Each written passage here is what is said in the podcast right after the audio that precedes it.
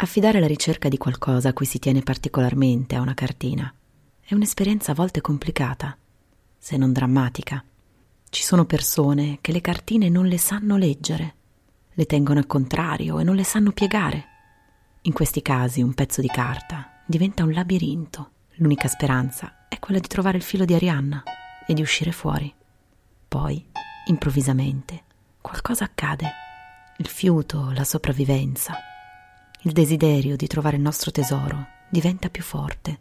Siamo gatti nella notte, drizziamo le vibrisse come radar e procediamo senza ben sapere dove, e arriviamo dove vogliamo. Improvvisamente, pochi gradini massicci di marmo, i raggi del sole entrano prepotenti dalle grosse finestre. La luce ci dice che siamo giunti a destinazione. Saliamo una manciata di scale. La cartina ormai non ci serve più. E senza saperlo, ce la troviamo davanti, sotto i riflettori del cielo. La donna alata, senza testa, maestosa, imponente, un abbraccio di ali infinito. È Vittoria. La nicchia di Samotracia, siamo al Louvre, ci costringe ad abbassare lo sguardo dopo pochi secondi. Il cuore palpita, una vertigine. Ci si ritrova indifesi di fronte a tanta forza. La pietra vive e ci schiaccia con tutto il suo peso, che è quello della bellezza senza tempo. Ha un nome, questo senso di straniamento e di panico che taluni avvertono di fronte a opere d'arte di rara grandezza. Sindrome di Stendhal. Lo scrittore francese avvertì i sintomi di quella che poi divenne una vera e propria patologia psicosomatica, visitando la Galleria degli Uffizi. Ed è proprio il museo il luogo che miete più vittime. Quadri, statue, sculture annientano il visitatore più sensibile, lo divorano e lo tengono in assedio per tempi imprecisati. Chi soffre di questa malattia racconta di provare la sensazione di uscire dal proprio corpo e di ritrovarsi a tu per tu con una Venere dallo sguardo di sasso, con un fauno che danza leggero, con una donna che ti guarda e accenna un sorriso. Oppure a passeggio tra le ninfee dei giardini di Giverny, sentire il sole tiepido che accarezza il viso e udire il gracchiare dei ranocchi nello stagno. Nelle ampie sale di un museo, la psiche è sopraffatta. Totalmente. Gli studi condotti sulla sindrome di Stendhal affermano che di fronte alla visione di un'opera d'arte di particolare bellezza si attiverebbero alcune aree cerebrali che provocherebbero nello spettatore vertigini, nausea, panico e paura. Nei casi più gravi, tremori, alterazioni del ritmo cardiaco e allucinazioni visive e uditive.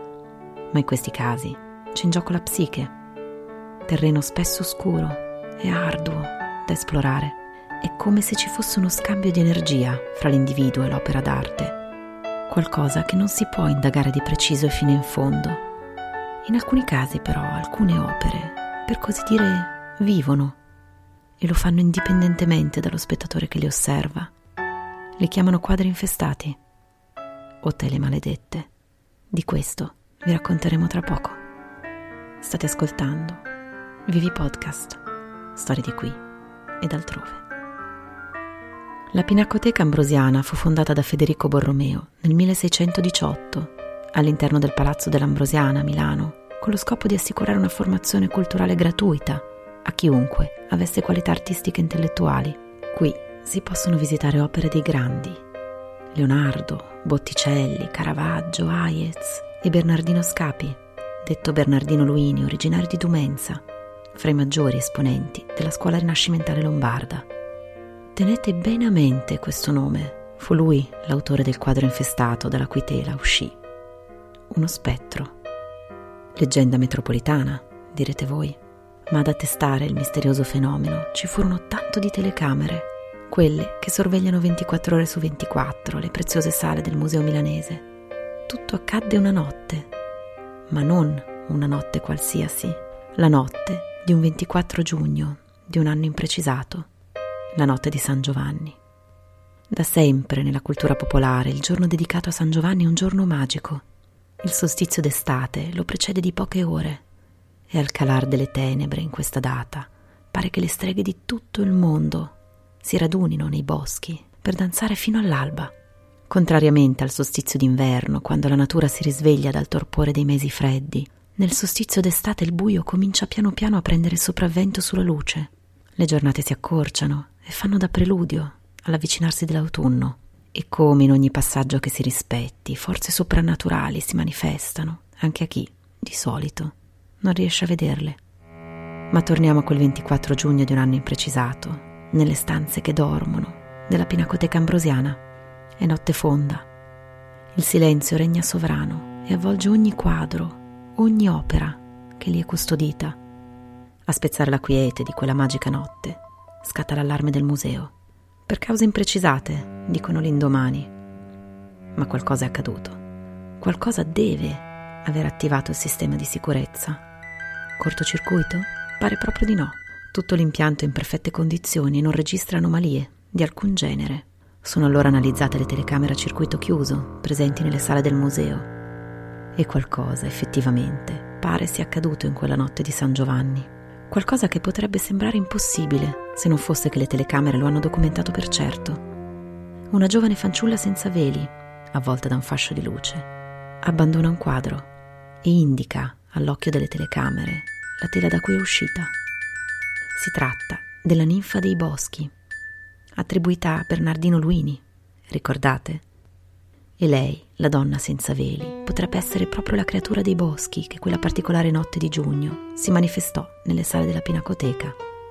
L'evento, di per sé straordinario, ha indotto gli studiosi a indagare oltre. In fase di restauro si sarebbero infatti resi conto che sotto il dipinto in questione, raffigurante una ninfa dei boschi, se ne celava un altro, di gran lunga più misterioso.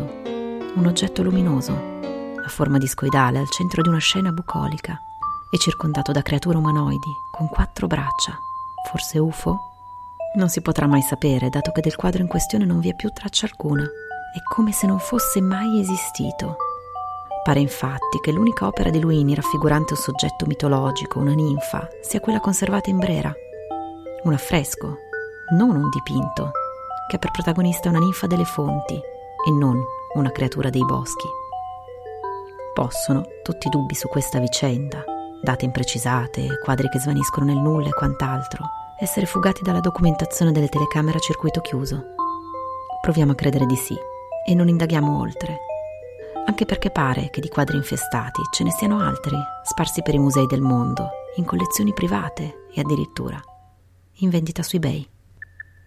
L'autore dell'opera, The Anguish Man, l'uomo angosciato, avrebbe usato per realizzare il ritratto, molto probabilmente un autoritratto, tempera mischiata al suo stesso sangue. Subito dopo aver terminato il lavoro, si tolse la vita. Il quadro, che raffigura un volto maschile sfigurato da un grido di paura e terrore insieme, è di proprietà dell'inglese Sean Robinson. Dopo averlo ritrovato nella soffitta della nonna, Sean lo appende in casa sua. Da allora voci, lamenti e pianti riecheggiano in quella dimora e ombre inquietanti si spostano nelle stanze di notte, accompagnati da porte che sbattono e finestre che si aprono improvvisamente. Per qualche strano motivo Sean non è mai riuscito a sbarazzarsi del quadro maledetto. Era la sera del 18 maggio 2013 e il racconto testimonianza dell'uomo, quando al castello di Chillingham un gruppo di circa 20 persone esperte di eventi paranormali si sono incontrate.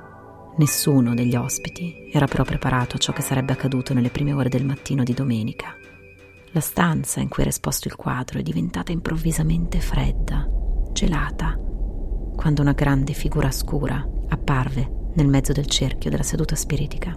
Mentre il sensitivo John Blackburn faceva domande riguardanti The Anguish Man, un grande banco di legno è stato sbattuto sul pavimento in risposta alle sue domande. Poi improvvisamente la panca su cui sedevano le persone è stata capovolta e sbattuta violentemente a terra da ciò che si è in seguito creduto potesse essere John Sage, uno dei potenti spiriti residenti nel castello, arrabbiato forse per la presenza di uno spirito estraneo, non invitato nella sua dimora. Ed è proprio nei castelli, nelle antiche dimore nobiliari, che i quadri alle pareti raffiguranti gli antenati sembrano fissarci. In qualunque posizione ci si sposti, il loro sguardo ci segue, ci spia, ci rincorre. Una sensazione sgradevole che ci infastidisce e ci inquieta. Ma qui entra in gioco la nostra psiche, sensazioni emotive che non riusciamo a controllare. Rimarrà sempre un interrogativo. Si può credere senza ombra di dubbio nella forza dell'arte, di qualsiasi genere essa sia. Ma può questa potenza infrangere la barriera della ragione, entrare nella sfera dell'ignoto? Può una pennellata rivivere, una pietra prendere altra forma che non sia quella creata dalla mano dell'uomo e uscire dal suo stesso involucro? A quanto pare sì. Anche gli oggetti, le cose inanimate, perché senza anima, forse possono prendere vita e indicarci talvolta la galleria buia e stretta che hanno percorso per arrivare fino a qui. Proprio come fece la ninfa dei boschi rivolta verso l'occhio infallibile di una telecamera di sicurezza, l'indice puntato verso il quadro da cui uscì fluttuando. La notte di San Giovanni, di un anno imprecisato.